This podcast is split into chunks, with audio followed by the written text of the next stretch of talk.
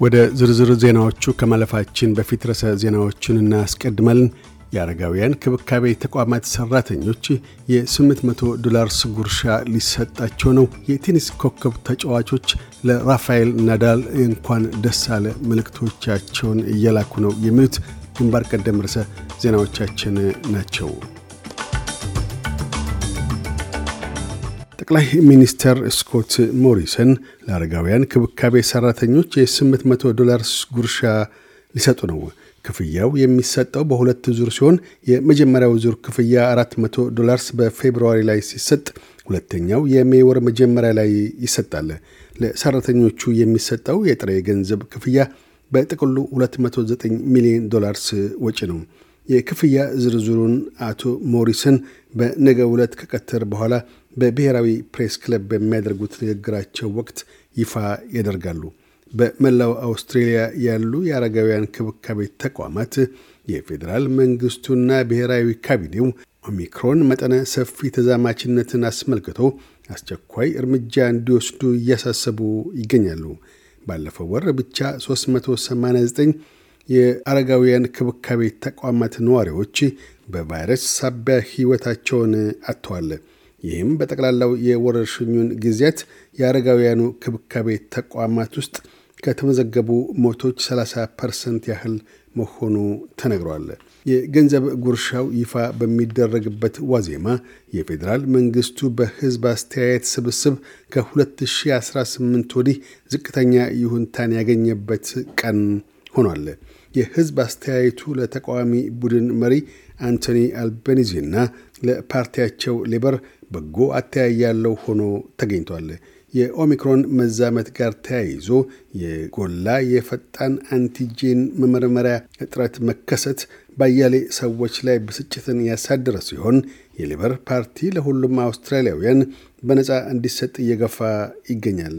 ከሁለቱ ፓርቲዎች ተመራጭነት የፌዴራል ናሽናል ፓርቲ 44 percent ድጋፍ ሲያገኝ የሌበር ፓርቲ 56 percent የህዝብ ይሁንታ በማግኘት በመሪነት ደረጃ ላይ ተቀምጧል።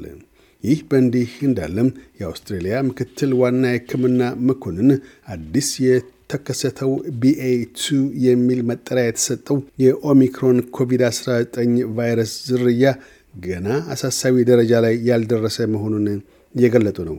ፕሮፌሰር ማይክል ኪድ በ BA two አውስትራሊያ ውስጥ የተከሰተው ባለፈው December አንድ የኩዊንስላንድ ህመምተኛ ላይ መሆኑን ገልጠዋል።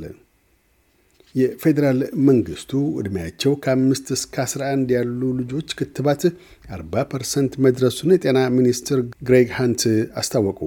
አቶ ሃንት ከ900 ሺህ በላይ ልጆች የመጀመሪያ ዙር መከተባቸውን አድንቀው ልጆቻቸውን ያላስከተቡ ወላጆች እንዲያስከትቡ አበረታተዋል።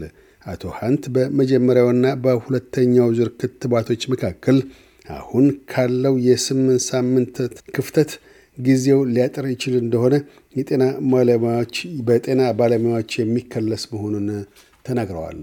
የቪክቶሪያ የትምህርት ሚኒስቴርና ምክትል ፕሬሚየር የተማሪዎች ወደ መማሪያ ክፍል መመለስንና ዕድሜያቸውም ከአምስት እስከ 11 ያሉ ልጆች ክትባት 44 percent መድረስን በመልካም ጎኑ የማዩት መሆኑን ገልጠዋል። ኒው ሳውዝ ዌልስ ውስጥ የመጀመሪያ 3000 ፈጣን antigen መመርመሪያ ለመድብለ ባህል ማህበረሰባት ቡድናት ታድ 1200 ያህል የታደለው ለኒው ሳውዝ ዌልስ የዘውጌ ማህበረሰብ ምክር ቤቶች ሲሆን ያም ለምዕራብ ሲድኒ ነዋሪ መጤ ማህበረሰባት ይከፋፈላል። ሌሎች የሃንተር ኢለዋራና ዋጋ ዋጋ የመድብለ ባህል ማህበረሰብ አባላት እንዲሁ የሚታደላቸው መሆኑም ተነግሯል። በሌላ በኩል ከትምህርት ክፍለ ጊዜያት በፊትና በኋላ በትምህርት ክብካቤ መቆያ ለሚቆዩ ልጆች ወላጆች የኒው ሳውዝ ዌልስ መንግስት የ500 dollars voucher ኦችን ይሰጣል። ወላጆች ገንዘቡን ማግኘት የሚችሉት በሰርቪስ ኒው ሳውዝ ዌልስ በኩል ከ February 28 ጀምሮ ሲሆን ጠቅላላውም 155 ሚሊዮን ዶላርስ ነው። ኒው ሳውዝ ዌልስ በዛሬው ዕለት 13026 ሰዎች በቫይረስ የተያዙባት ሲሆን 27 ነዋሪዎቿ ሕይወታቸውን አጥተዋል። ኩዊንስላንድ በሚቀጥለው ሰኞ ተማሪዎች ወደ መማሪያ ክፍሎቻቸው ሲመለሱ እያንዳንዱ ተማሪ የኮቪድ-19 ፈጣን አንቲጄን መመርመሪያ እንደሚታድለው አስታውቃለች። ኩዊንስላንድ ባለፉት 24 ሰዓታት ሶስት ነዋሪዎቿ ሕይወታቸውን ሲያጡ 7462 በቫይረስ ተጠቅተዋል። ደቡብ አውስትሬልያ አራት ነዋሪዎች በኮቪድ-19 ለሞት ተዳርገዋል። 281 ሆስፒታል ያሉ ሲሆን 25ቱ በጽኑ ህሙማን ክፍሎች ውስጥ ይገኛሉ። አራት የመተንፈሻ መሳሪያዎች ተገጥሞላቸዋል። ታዝማኒያ 504 ሰዎች በቫይረስ ሲያዙ 16 ሆስፒታል ውስጥ ይገኛሉ።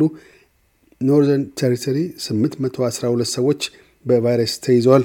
ሆስፒታል ካሉት 114 ህሙማን አምስቱ በጽኑ ህመምተኞች ክፍል ይገኛሉ። የአውስትሬሊያ የሴቶች ብሔራዊ እግር ኳስ ቡድን ማቲልደስ ለሴቶች የእስያ ዋንጫ ከደቡብ ኮሪያ ጋር ባካሄዱት ግጥሚያ አንድ ለዜሮ ተረትተዋል። ኮከብ የወንዶች ቴኒስ ተጫዋቾች ሮጀር ፌዴረርና ኖቫክ ጆኮቪች የስፔኑ ራፋኤል ነዳል 21ኛውን ግራንድ ስላም አሸናፊ በመሆን የእንኳን ደስ ያለህ መልእክታቸውን ልከዋል።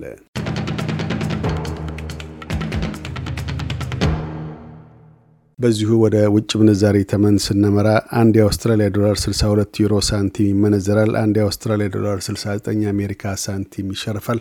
አንድ የአውስትራሊያ ዶላር 34 ኢትዮጵያ ብር ከ67 ሳንቲም ይዘረዘራል። ቀጥለን የነገውን የአውስትሬሊያ ዋና ዋና ከተሞችና የአዲስ አበባን አየር ጠባይ ትንበያ እናሰማለን። ፐርዝ ፀሐያማ ሆኖ ይውላል። ዝቅተኛ 15፣ ከፍተኛ 32። አደላይድ ማለዳ ላይ ሊያካፋ ይችላል። ዝቅተኛ 18፣ ከፍተኛ 24 ሜልበርን ሊያካፋ ይችላል። ዝቅተኛ 21 ከፍተኛ 24 ሆባርት በአብዛኛው ፀሐያማ ይሆናል።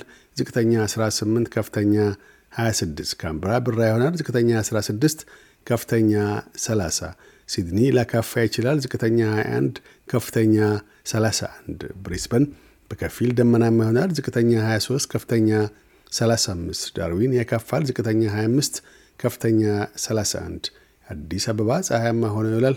ዝቅተኛ 10 ከፍተኛ 24 ዜናውን ከማጠቃላችን በፊት ርዕሰ ዜናዎቹን ደግመን እናሰማለን።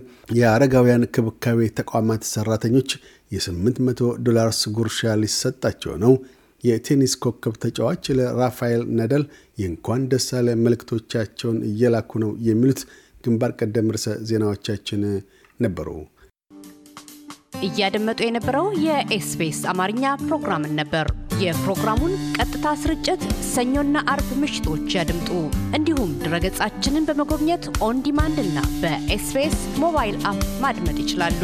ድረገጻችንን SBS dot com dot au Amharic ን ይጎብኙ።